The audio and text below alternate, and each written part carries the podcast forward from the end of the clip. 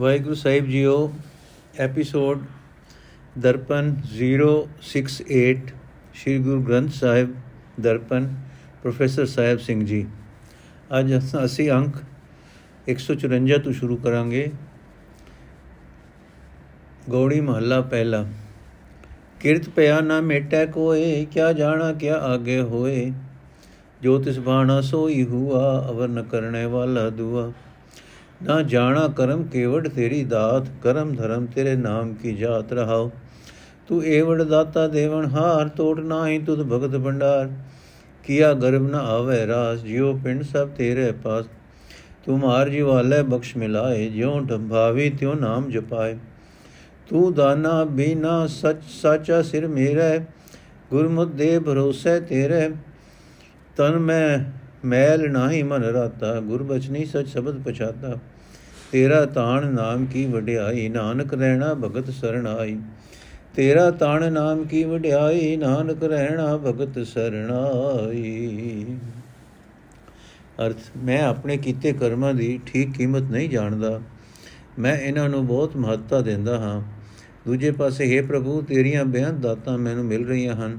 ਉਹਨਾਂ ਨੂੰ ਵੀ ਮੈਂ ਨਹੀਂ ਸਮਝ ਸਕਦਾ।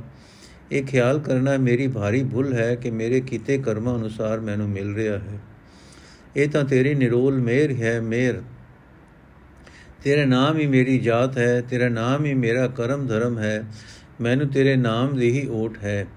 ਨਾ ਮਾਣ ਹੈ ਕਿਸੇ ਕੀਤੇ ਕਰਮ ਧਰਮ ਦਾ, ਨਾ ਕਿਸੇ ਉੱਚੀ ਜਾਤ ਦਾ ਰਹਾਉ।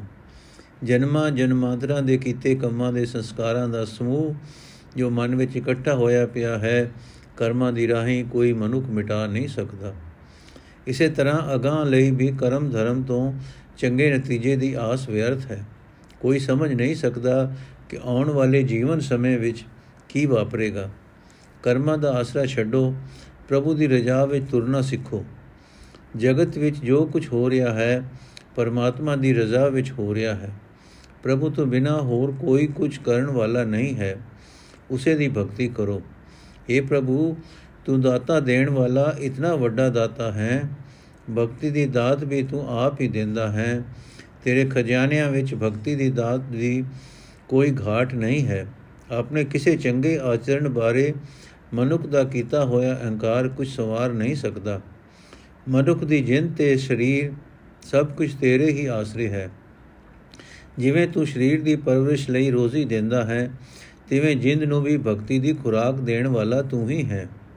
اے ਪ੍ਰਭੂ ਤੂੰ ਆਪ ਹੀ ਮੈਨੂੰ ਗੁਰੂ ਦੀ ਮੱਤ ਦੇ ਕੇ ਮੇਰੇ ਉੱਤੇ ਮਿਹਰ ਕਰਕੇ ਮੈਨੂੰ ਆਪਣੇ ਚਰਨਾਂ ਵਿੱਚ ਜੋੜ ਕੇ, ਮੇਰਾ ਆਪਾ ਭਾਵ ਮਾਰ ਕੇ ਤੇ ਜਿਵੇਂ ਤੈਨੂੰ ਭਾਉਂਦਾ ਹੈ, ਮੈਨੂੰ ਆਪਣਾ ਨਾਮ ਜਪਾ ਕੇ ਮੈਨੂੰ ਆਤਮਿਕ ਜੀਵਨ ਦਿੰਦਾ ਹੈ। ਤੂੰ ਮੇਰੇ ਦਿਲ ਦੀ ਜਾਣਦਾ ਹੈ, ਤੂੰ ਮੇਰੀ ਹਾਲਤ ਵੇਖਦਾ ਹੈ, ਤੂੰ ਮੇਰੇ ਸਿਰ ਉੱਤੇ ਰਾਖਾ ਹੈ, ਮੈਂ ਸਦਾ ਤੇਰੇ ਹੀ ਆਸਰੇ ਹਾਂ, ਮੈਨੂੰ ਆਪਣੇ ਕਿਸੇ ਕਰਮਾਂ ਦਾ ਆਸਰਾ ਨਹੀਂ ਹੈ। اے ਪ੍ਰਭੂ ਜਿਨ੍ਹਾਂ ਦਾ ਮਨ ਤੇਰੇ ਪਿਆਰ ਵਿੱਚ ਰੰਗਿਆ ਹੋਇਆ ਹੈ ਉਹਨਾਂ ਦੇ ਸਰੀਰ ਵਿੱਚ ਵਿਕਾਰਾਂ ਦੀ ਮੈਲ ਨਹੀਂ ਗੁਰੂ ਦੇ ਬਚਨਾਂ ਉੱਤੇ ਤੁਰ ਕੇ ਗੁਰੂ ਦੇ ਸ਼ਬਦ ਵਿੱਚ ਜੁੜ ਕੇ ਉਹਨਾਂ ਨੂੰ ਤੈਨੂੰ ਉਹਨਾਂ ਨੇ ਤੈਨੂੰ ਸਦਾ ਕਾਇਮ ਰਹਿਣ ਵਾਲੇ ਨੂੰ ਪਛਾਣ ਲਿਆ ਹੈ ਤੇਰੇ ਨਾਲ ਸਾਂਝ ਪਾ ਲਈ ਹੈ ਕਰਮਾਂ ਦਾ ਆਸਰਾ ਲੈਣ ਦੇ ਥਾਂ ਉਹਨਾਂ ਨੂੰ ਤੇਰੇ ਨਾਮ ਦਾ ਹੀ ਆਸਰਾ ਹੈ ਉਹ ਸਦਾ ਤੇਰੇ ਨਾਮ ਦੀ ਵਡਿਆਈ ਕਰਦੇ ਹਨ हे ਨਾਨਕ ਆਖ ਉਹ ਮਨੁੱਖ ਪ੍ਰਭੂ ਦੀ ਭਗਤੀ ਵਿੱਚ ਰਤੇ ਰਹਿੰਦੇ ਹਨ। ਉਹ ਪ੍ਰਭੂ ਦੀ ਸ਼ਰਨ ਰਹਿੰਦੇ ਹਨ।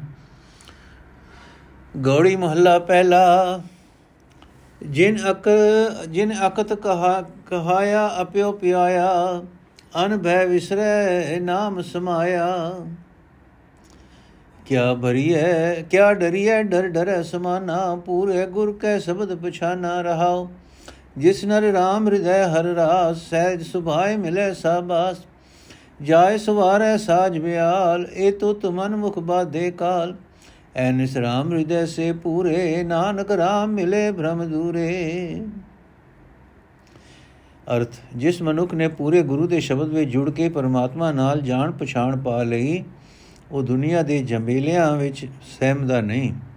ਉਸ ਦਾ ਦੁਨੀਆ ਵਾਲਾ ਸਹਿਮ ਪਰਮਾਤਮਾ ਵਾਸਤੇ ਉਸ ਦੇ ਹਿਰਦੇ ਵਿੱਚ ਟਿਕੇ ਹੋਏ ਡਰ ਅਦਬ ਵਿੱਚ ਮੁੱਕ ਜਾਂਦਾ ਹੈ, ਰਹਾਓ।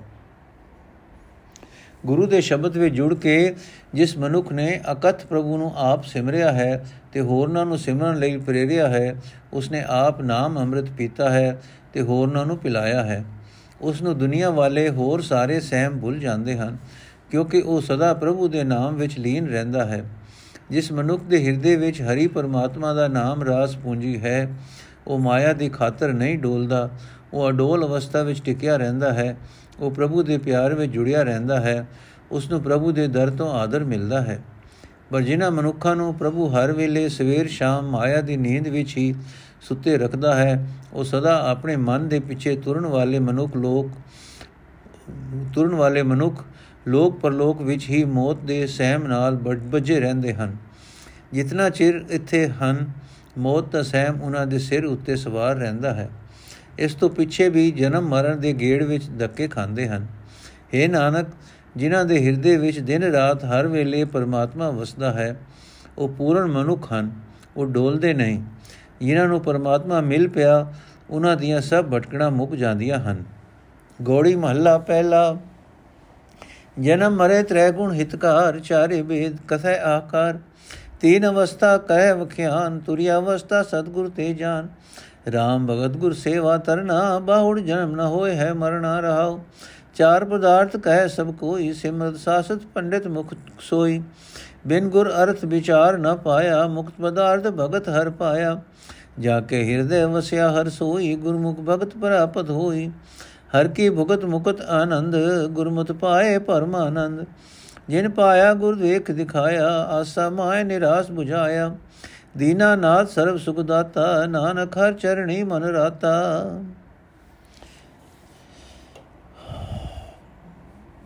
ਅਰਥ, ਜਨਮ ਮਰਨ ਦਾ ਗੇੜ ਮਾਨੋ ਇੱਕ ਘੁੰਮਣ ਘੇਰੀ ਹੈ।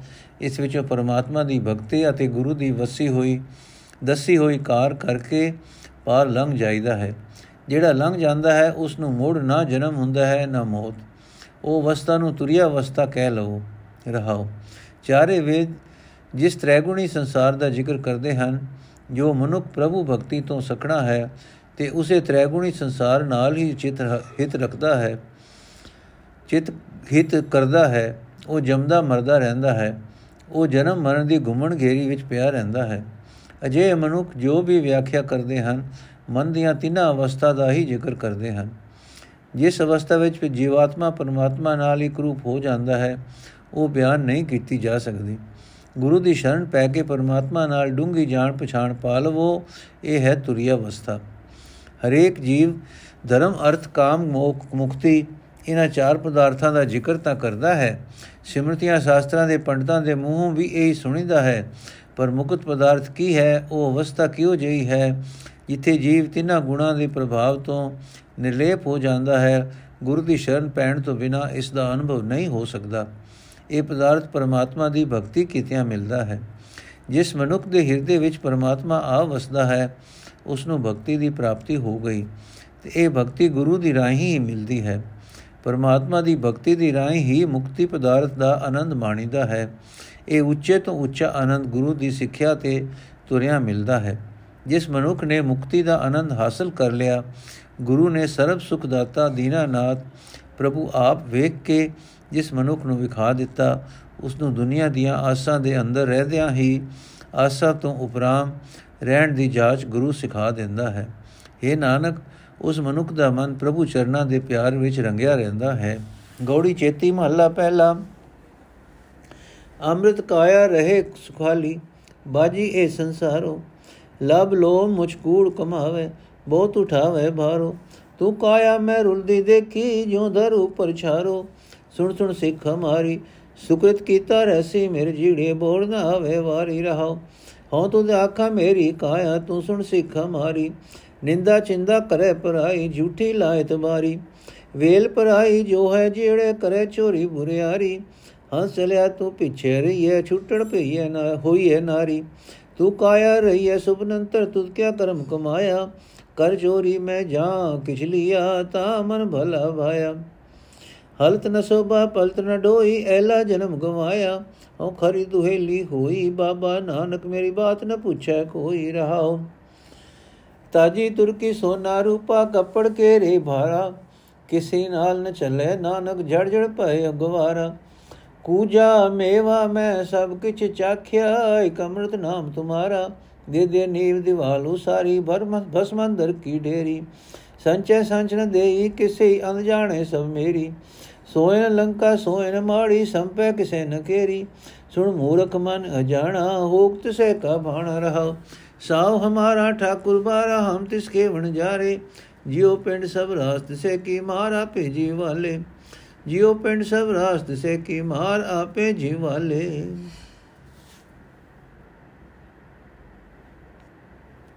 ਅਰਥ, ਇਹ ਸਰੀਰ ਆਪਣੇ ਆਪ ਨੂੰ ਅਮਰ ਜਾਣ ਕੇ ਸੁਖ ਮਾਣਨ ਵਿੱਚ ਹੀ ਲੱਗਾ ਰਹਿੰਦਾ ਹੈ। ਇਹ ਨਹੀਂ ਸਮਝਦਾ ਕਿ ਇਹ ਜਗਤ ਇੱਕ ਖੇਡ ਹੀ ਹੈ। हे ਮੇਰੇ ਸਰੀਰ, ਤੂੰ ਲਬ ਲੋਭ ਕਰ ਰਿਹਾ ਹੈ, ਤੂੰ ਬਹੁਤ ਕੂੜ ਕਮਾ ਰਿਹਾ ਹੈ ਵਿਅਰ ਦੌੜ ਭਜ ਹੀ ਕਰ ਰਿਹਾ ਹੈ। ਤੂੰ ਆਪਣੇ ਉੱਤੇ ਲਬ ਲੋਭ, ਕੂੜ ਆਦਿਕ ਦੇ ਅਸਰ ਹੇਠ ਕੀਤੇ।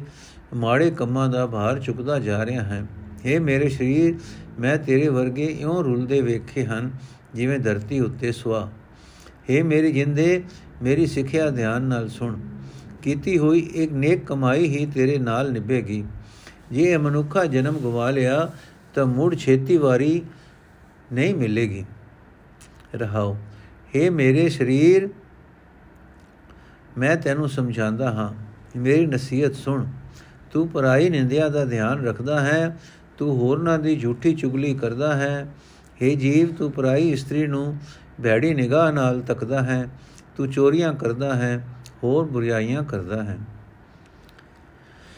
हे ਮੇਰੀ ਕਾਇਆ ਜਦੋਂ ਜੀਵਾਤਮਾ ਤੁਰ ਜਾਏਗਾ ਤੂੰ ਇੱਥੇ ਹੀ ਰਹਿ ਜਾਏਗੀ ਤੂੰ ਤਦੋਂ ਛੁੱਟੜ ਇਸਤਰੀ ਵਾਂਗ ਹੋ ਜਾਏਗੀ हे ਮੇਰੇ ਸਰੀਰ ਤੂੰ ਮਾਇਆ ਦੀ ਨੀਂਦ ਵਿੱਚ ਹੀ ਸੁੱਤਾ ਰਿਹਾ ਤੈਨੂੰ ਸਮਝ ਹੀ ਨਾ ਆਈ ਕਿ ਤੂੰ ਕੀ ਕਰਤੂਤਾਂ ਕਰਦਾ ਰਿਹਾ?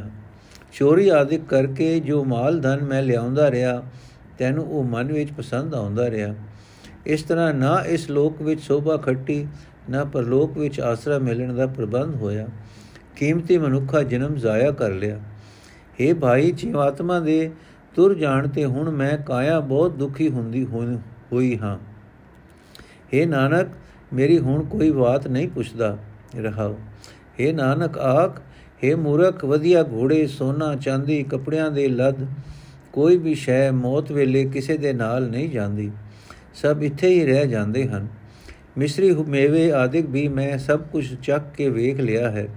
ਇਹਨਾਂ ਵਿੱਚ ਵੀ ਇਤਨਾ ਸਵਾਦ ਨਹੀਂ ਜਿਤਨਾ ਹੈ ਪ੍ਰਭੂ, ਤੇਰਾ ਨਾਮ ਮਿੱਠਾ ਹੈ। ਨੀਹਾ ਰੱਖ ਰੱਖ ਕੇ ਮਕਾਨਾਂ ਦੀਆਂ ਕੱਦਾਂ ਉਸਾਰੀਆਂ, ਪਰ ਮੌਤ ਆਇਆ, ਇਹ ਸਵਾਦ ਦੇ ਮੰਦਰਾਂ ਦੀ ਢੇਰੀ ਵਾਂਗੀ ਹੋ ਗਏ। ਮਾਇਆ ਦੇ ਖਜ਼ਾਨੇ ਇਕੱਠੇ ਕੀਤੇ, ਕਿਸੇ ਨੂੰ ਹੱਥੋਂ ਨਹੀਂ ਦਿੰਦਾ। ਮੂਰਖ ਸਮਝਦਾ ਹੈ ਕਿ ਇਹ ਸਭ ਕੁਝ ਮੇਰਾ ਹੈ, ਪਰ ਇਹ ਨਹੀਂ ਜਾਣਦਾ ਕਿ ਸੋਨੇ ਦੀ ਲੰਕਾ, ਸੋਨੇ ਦੇ ਮਹਿਲ, ਰਾਵਣ ਦੇ ਵੀ ਨਾ ਰਹੇ। ਤੂੰ ਕਿਸ ਦਾ ਵਿਚਾਰਾ ਹੈ? ਇਹ ਧਨ ਕਿਸੇ ਦਾ ਵੀ ਨਹੀਂ ਬਣਿਆ ਰਹਿੰਦਾ। हे ਮੂਰਖ ਅਜਾਣ ਮਨ, ਸੁਣ, ਉਸ ਪਰਮਾਤਮਾ ਦੀ ਰਜ਼ਾ ਦੀ ਹੀ ਵਰਤੇਗੀ। ਲਬ ਲੋਭ ਆਦਿਕ ਛੱਡ ਕੇ ਉਸ ਦੀ ਰਜ਼ਾ ਵਿੱਚ ਤੁਰਨਾ ਸਿੱਖ ਰਹਾਓ। ਸਾਡਾ ਮਾਲਕ ਪ੍ਰਭੂ ਵੱਡਾ ਸਾਹੂਕਾਰ ਹੈ। ਅਸੀਂ ਸਾਰੇ ਜੀਵ ਉਸ ਦੇ ਭੇਜੇ ਹੋਏ ਵਣਜਾਰੇ ਵਪਾਰੀ ਹਾਂ। ਇਥੇ ਨਾਮ ਵਪਾਰ ਕਰਨ ਆਏ ਹੋਏ ਹਾਂ। ਇਹ ਜਿੰਦ, ਇਹ ਸਰੀਰ, ਉਸੇ ਸ਼ਾਹ ਦੀ ਦਿੱਤੀ ਹੋਈ ਰਾਸ ਪੂੰਜੀ ਹੈ। ਉਹ ਆਪ ਹੀ ਮਾਰਦਾ ਹੈ ਤੇ ਆਪ ਹੀ ਜਿੰਦ ਦਿੰਦਾ ਹੈ। ਗੌੜੀ ਛੇਤੀ ਮਹੱਲਾ ਪਹਿਲਾ ਅਵਰ ਪੰਜ ਹਮ ਏਕ ਜਨਾ ਕਿਉ ਰਾਖੋ ਘਰ ਬਾਰ ਮਨਾ ਮਾਰੇ ਲੂਟੇ ਨੀਤ ਨੀਤ ਕਿਸ ਆਗੇ ਕਰੀ ਪੁਕਾਰ ਜਨਾ ਸ਼੍ਰੀ ਰਾਮ ਨਾਮਾ ਉਚਰ ਮਨਾ ਆਗੇ ਜਮਦਲ ਬਿਕਮ ਗਨਾ ਰਹਾਓ ਉਸਾਰ ਮੰਡੋਲੀ ਰਾਖੇ ਦੁਆਰਾ ਭੀਤਰ ਬੈਠੀ ਸਾਧਨਾ ਅੰਮ੍ਰਿਤ ਕੇਲ ਕਰੈ ਨਿਤ ਰਖ ਕਾਮਣ ਕਵਰ ਲੁਟੇਨ ਸੋ ਪੰਜ ਜਨਾ ਢਾਏ ਮੜੋਲੀ ਲੂਟਿਆ ਦੇ ਰ ਸਾਧਨ ਪਕੜੀ ਏਕ ਜਨਾ ਜਮ ਡੰਡਾ ਗਲ ਸੰਗਲ ਪੜਿਆ ਭਾਗ ਗਏ ਸੇ ਪੰਜ ਜਨਾ ਕਾਮਣ ਲੋੜੈ ਸੋਨਾ ਰੂਪਾ ਮੇ ਤੇ ਲੁੜੈਨ ਸੋ ਖਾਦਤਾ ਨਾਨਕ ਪਾਪ ਕਰੇ ਤਿਨ ਕਾਰਣ, ਜਾਸੀ ਜੰਪੁਰ ਬਾਧਾਤਾ। ਅਰਥ ਇਹ ਮੇਰੇ ਮਨ, ਮੇਰੇ ਵੈਰੀ ਕਾਮਦਿਕ ਪੰਜ ਹਨ, ਮੈਂ ਇਕੱਲਾ ਹਾਂ। ਮੈਂ ਇਹਨਾਂ ਤੋਂ ਸਾਰਾ ਘਰ ਭਾਵ ਭਲੇ ਗੁਣ ਕਿਵੇਂ ਬਚਾਵਾਂ? हे ਭਾਈ, ਇਹ ਪੰਜੇ ਮੈਨੂੰ ਨਿਤ ਮਾਰਦੇ ਤੇ ਲੁੱਟਦੇ ਹਨ, ਰਹਿੰਦੇ ਹਨ। ਮੈਂ ਕਿਸ ਦੇ ਪਾਸ ਸ਼ਿਕਾਇਤ ਕਰਾਂ?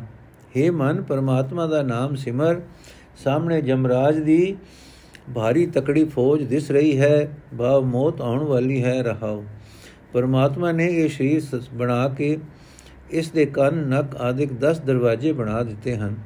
ਉਸ ਦੇ ਹੁਕਮ ਅਨੁਸਾਰ ਇਹ ਸਰੀਰ ਵਿੱਚ ਜਿੰਦ ਇਸਤਰੀ ਆ ਟਿੱਕੀ। ਪਰ ਇਹ ਜੀਵ ਇਸਤਰੀ ਆਪਣੇ ਆਪ ਨੂੰ ਅਮਰ ਜਾਣ ਕੇ ਸਦਾ ਦੁਨੀਆ ਵਾਲੇ ਚੋਜ ਤਮਾਸ਼ੇ ਕਰਦੀ ਰਹਿੰਦੀ ਹੈ।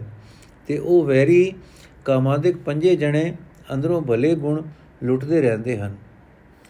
ਜਮ ਦੀ ਫੌਜ ਨੇ ਆਖਰ ਸਰੀਰ ਮਨ ਢਾ ਕੇ ਮੰਦਰ ਲੁੱਟ ਲਿਆ। ਜੀਵ ਇਸਤਰੀ ਇਕੱਲੀ ਹੀ ਫੜੀ ਗਈ। ਜਮ ਦਾ ਡੰਡਾ ਸਿਰ ਉੱਤੇ ਵੱਜਾ। ਜਮ ਦਾ ਸੰਗਲ ਗਲ ਵਿੱਚ ਪਿਆ। ਉਹ ਲੁੱਟਣ ਵਾਲੇ ਪੰਜੇ ਜਣੇ ਭੱਜ ਗਏ। ਸਾਰੀ ਉਮਰ ਜਦ ਕੇ ਜਦ ਤੱਕ ਜੀਵ ਜਿਉਂਦਾ ਰਿਹਾ ਵੋਟੀ ਸੋਨਾ ਚਾਂਦੀ ਦੇ ਗਹਿਣੇ ਮੰਗਦੀ ਰਹਿੰਦੀ ਹੈ। ਸੰਬੰਧੀ ਮਿੱਤਰ ਖਾਣ ਪੀਣ ਦੇ ਪਦਾਰਥ ਮੰਗਦੇ ਰਹਿੰਦੇ ਹਨ। ਇਹ ਨਾਨਕ, ਇਹਨਾਂ ਦੀ ਹੀ ਖਾਤਰ ਜੀਵ ਪਾਪ ਕਰਦਾ ਰਹਿੰਦਾ ਹੈ। ਆਖਰ ਪਾਪਾਂ ਦੇ ਕਾਰਨ ਬੱਜਾ ਹੋਇਆ ਜਮ ਦੀ ਨਗਰੀ ਵਿੱਚ ਧੱਕਿਆ ਜਾਂਦਾ ਹੈ। ਗੌੜੀ ਚੇਤੀ ਮਹੱਲਾ ਪਹਿਲਾ, ਮੁਦਰਾ ਤੇ ਗੜ ਭੀਤਰ ਮੁਦਰਾ, ਕਾਇਆ ਕੀ ਜੈ ਖਿੰਥਾਤਾ ਪੰਚੇ ਲੇਵਸ ਕੀਜੈ ਬਰਾਵਲ, ਏਵਨ ਕੀਜੈ ਡੰਡਾਤਾ, ਜੋਗ ਜੁਗਤ ਉਪਾਵ ਸਿਤਾ। ਇੱਕ ਸ਼ਬਦ ਦੂਜਾ, ਹੋਰ ਨਾਸਤ ਕਦ ਮੂਲ ਮਨ ਲਾਵ ਸਿਤਾ ਰਹਾ ਮੂੰਡ ਮੁੰਡਾਈਏ, ਜੇ ਗੁਰ ਪਾਈਏ, ਹਮ ਗੁਰ ਕੀ ਨੀ ਗੰਗਾਤਾ। ਤੇ ਬਣ ਤਾਰਨ ਹਾਰ ਸੁਆਮੀ, ਏਕ ਨ ਚੇਤਸ ਅੰਦਾਤਾ ਕਰ ਪਟਮ ਗਲੀ ਮਨ ਲਾਵ, ਸੰਸਾ ਮੂਲ ਨ ਜਾਵਸਤਾ ਏਕ ਸ਼ਰਣੀ ਜੇ ਤਿਤ ਲਾਵ ਲਬ ਲੋਭ ਕੀ ਦਾਵਸਤਾ ਜਪ ਨਿਰੰਜਨ ਰਚਸਵਨਾ ਕਾਹੇ ਬੋਲੇ ਜੋਗੀ ਕਪਟ ਗਨਾ ਰਹਾਉ। ਕਾਇਆ ਕਮਲੀ ਹੰਸਿਆਣਾ ਮੇਰੀ ਮੇਰੀ ਕਰਤ ਬਿਹਾਣੀ ਤਾ। ਪ੍ਰਣਤ ਨਾਨਕ ਨਾਗੀ ਦਾ ਜੈ ਫਿਰ ਪਾਛੇ ਪਛਤਾਣੀ ਤਾ। ਅਰਥ हे ਰਾਵਲ ਆਪਣੇ ਸਰੀਰ ਦੇ ਅੰਦਰ ਹੀ ਮੰਦੀਆਂ ਵਾਸਨਾ ਨੂੰ ਰੋਕ ਇਹ ਹਨ ਅਸਲ ਮੁੰਦਰਾ ਸਰੀਰ ਨੂੰ ਨਾਸ਼ਵੰਤ ਸਮਝ ਇਸ ਯਕੀਨ ਨੂੰ ਗੋਦੜੀ ਬਣਾ हे ਰਾਵਲ ਤੁਸੀਂ ਹੋਰਨਾਂ ਨੂੰ ਚੇਲੇ ਬਣਾਉਂਦੇ ਫਿਰਦੇ ਹੋ ਆਪਣੇ ਪੰਜੇ ਗਿਆਨ ਇੰਦਰੀਆਂ ਨੂੰ ਵਸ ਵਿੱਚ ਕਰੋ ਚੇਲੇ ਬਣਾਓ ਆਪਣੇ ਮਨ ਨੂੰ ਡੰਡਾ ਬਣਾਓ ਤੇ ਹੱਥ ਵਿੱਚ ਫੜੋ ਭਾਵ ਕਾਬੂ ਕਰੋ हे ਰਾਵਲ ਤੂੰ ਗਾਜਰ ਮੂਲੀ ਆਦਿ ਖਾਣ ਵਿੱਚ ਮਨ ਜੋੜਦਾ ਫਿਰਦਾ ਹੈ, ਪਰ ਜੇ ਤੂੰ ਉਸ ਗੁਰ ਸ਼ਬਦ ਵਿੱਚ ਮਨ ਜੋੜੇ ਜਿਸ ਤੋਂ ਬਿਨਾ ਹੋਰ ਜੀਵਨ ਰਾਹ ਵਿਖਾਣ ਦੇ ਸਮਰਥ ਨਹੀਂ ਹੈ, ਤਾਂ ਤੂੰ ਇਸ ਤਰ੍ਹਾਂ ਜੋਗ ਪ੍ਰਭੂ ਚਰਨਾਂ ਵਿੱਚ ਜੁੜਨ ਦਾ ਤਰੀਕਾ ਲੱਭ ਲਾਏਗਾ। ਰਹਾਓ, ਜੇ ਗੰਗਾ ਦੇ ਕੰਢੇ ਸਿਰ ਮੁਨਾਇਆ ਗੁਰੂ ਮਿਲਦਾ ਹੈ, ਭਾਵ ਤੁਸੀਂ ਤਾਂ ਗੰਗਾ ਦੇ ਕੰਢੇ ਸਿਰ ਮੁਨਾ ਕੇ ਗੁਰੂ ਧਾਰਦੇ ਹੋ ਤਾਂ ਅਸਾਂ ਤਾਂ ਗੁਰੂ ਨੂੰ ਹੀ ਗੰਗਾ ਬਣਾ ਲਿਆ ਹੈ। ਭਾਵ ਸਾਡੇ ਵਾਸਤੇ ਗੁਰੂ ਹੀ ਮਹਾ ਪਵਿੱਤਰ ਤੀਰਥ ਹੈ। ਅੰਨਾ ਰਾਵਲ ਉਸ ਇੱਕੋ ਮਾਲਕ ਨੂੰ ਨਹੀਂ ਸਿਮਰਦਾ ਜੋ ਤਿੰਨਾਂ ਭਵਨਾਂ ਦੇ ਜੀਵਾਂ ਨੂੰ ਧਾਰਨ ਦੇ ਸਮਰੱਥ ਹੈ। हे ਜੋਗੀ, ਤੂੰ ਜੋਗ ਦਾ ਵਿਖਾਵਾ ਕਰਕੇ ਨਿਰੀਆਂ ਗੱਲਾਂ ਵਿੱਚ ਹੀ ਲੋਕਾਂ ਦਾ ਮਨ ਪਰਚਾਂਦਾ ਹੈ। ਪਰ ਤੇਰਾ ਆਪਣਾ ਸੰਸਾ ਉੱਕਾ ਹੀ ਦੂਰ ਨਹੀਂ ਹੁੰਦਾ। ਜੇ ਤੂੰ ਇੱਕ ਪਰਮਾਤਮਾ ਦੇ ਚਰਨਾਂ ਵਿੱਚ ਚਿਤ ਜੋੜੇ ਤਾਂ ਲਬ ਦੇ ਲੋਕ ਲੋਕ ਲੋਭ ਦੇ ਕਾਰਨ ਬਣੀ ਹੋਈ ਤੇਰੀ ਭਟਕਣਾ ਦੂਰ ਹੋ ਜਾਏ। ਲਬ ਤੇ ਲੋਭ ਦੇ ਕਾਰਨ ਬਣੀ ਹੋਈ ਤੇਰੀ ਭਟਕਣਾ ਦੂਰ ਹੋ ਜਾਏ। हे ਜੋਗੀ, ਬਹੁਤਾ ਠੱਗੀ ਫਰੇਬ ਦਾ ਬੋਲ ਕਿਉਂ ਬੋਲਦਾ ਹੈ? ਆਪਣਾ ਮਨ ਜੋੜ ਕੇ ਮਾਇਆ ਰਹਿਤ ਪ੍ਰਭੂ ਦਾ ਨਾਮ ਸਿਮਰ ਰਹਾਓ। ਜਿਸ ਮਨੁੱਖ ਦਾ ਸਰੀਰ ਝੱਲਾ ਹੋਇਆ ਪਿਆ ਹੋਵੇ, ਜਿਸ ਦੇ ਗਿਆਨ ਇੰਦਰੀ ਵਿਕਾਰਾਂ ਵਿੱਚ ਝੱਲੇ ਹੋਏ ਪਏ ਹੋਣ, ਜਿਸ ਦਾ ਜੀਵਾਤਮਾ ਅਣਜਾਣਾ ਹੋਵੇ ਜ਼ਿੰਦਗੀ ਦਾ ਸਹੀ ਰਸਤਾ ਨਾ ਸਮਝਦਾ ਹੋਵੇ ਉਸ ਦੀ ਸਾਰੀ ਸਾਰੀ ਉਮਰ ਮਾਇਆ ਦੀ ਮਮਤਾ ਵਿੱਚ ਲੰਘ ਜਾਂਦੀ ਹੈ। ਤੇ ਨਾਨਕ ਬੇਨਤੀ ਕਰਦਾ ਹੈ ਕਿ ਜਦੋਂ ਮਮਤਾ ਦੇ ਸਾਰੇ ਪਦਾਰਥ ਸੰਗਤ ਵਿੱਚ, ਜਗਤ ਵਿੱਚ ਛੱਡ ਕੇ ਸ਼ੀਰ ਇਕੱਲਾ ਹੀ ਮਸਾਣਾ ਵਿੱਚ ਛੜਦਾ ਹੈ, ਸਮਾ ਵਿਆਹ ਜਾਣ ਤੇ, ਸਮਾ ਵਿਆਹ ਜਾਣ ਤੇ ਜੀਵ ਪਛਤਾਉਂਦਾ ਹੈ। ਗੋੜੀ ਚੇਤੀ ਮਹੱਲਾ ਪਹਿਲਾ ਔਖਦ ਮੰਤਰ ਮੂਲ ਮਨ ਇੱਕ ਹੈ ਜੇਕਰ ਦ੍ਰਿੜ ਕਰ ਦ੍ਰਿੜ ਚਿਤ ਕੀਜੈ ਰੇ ਜਨਮ ਜਨਮ ਕੇ ਪਾਪ ਕਰਮ ਕੇ ਕਾਟਨ ਹਾਰਾ ਲੀਜੈ ਰੇ। ਮਨ ਏਕੋ ਸਾਹਿਬ ਭਾਈ ਰੇ। ਤੇਰੇ ਤੀਨ ਗੁਣਾ ਸੰਸਾਰ ਸਮਾਵੇ, ਅਲਖ ਨ ਲਖਣਾ ਜਾਈ ਰੇ ਰਹਾਉ। ਸ਼ੱਕਰ ਖੰਡ ਮਾਇਆ ਤਨ ਮਿੱਠੀ, ਹਮ ਤੋ ਪੰਡ ਉਠਾਈ ਰੇ, ਉਚਾਈ ਰੇ। ਰਾਤ ਨੇਰੀ ਸੁਜਸ ਨਾਹੀ ਲਜ ਟੂਕਸ ਮੂਸਾ ਭਾਈ ਰੇ। ਮਨ ਮੁਖ ਕਰੈ ਤੇ ਤਾ ਦੁਖ ਲਾਗੈ, ਗੁਰਮੁਖ ਮਿਲੈ ਵਡਾਈ ਰੇ।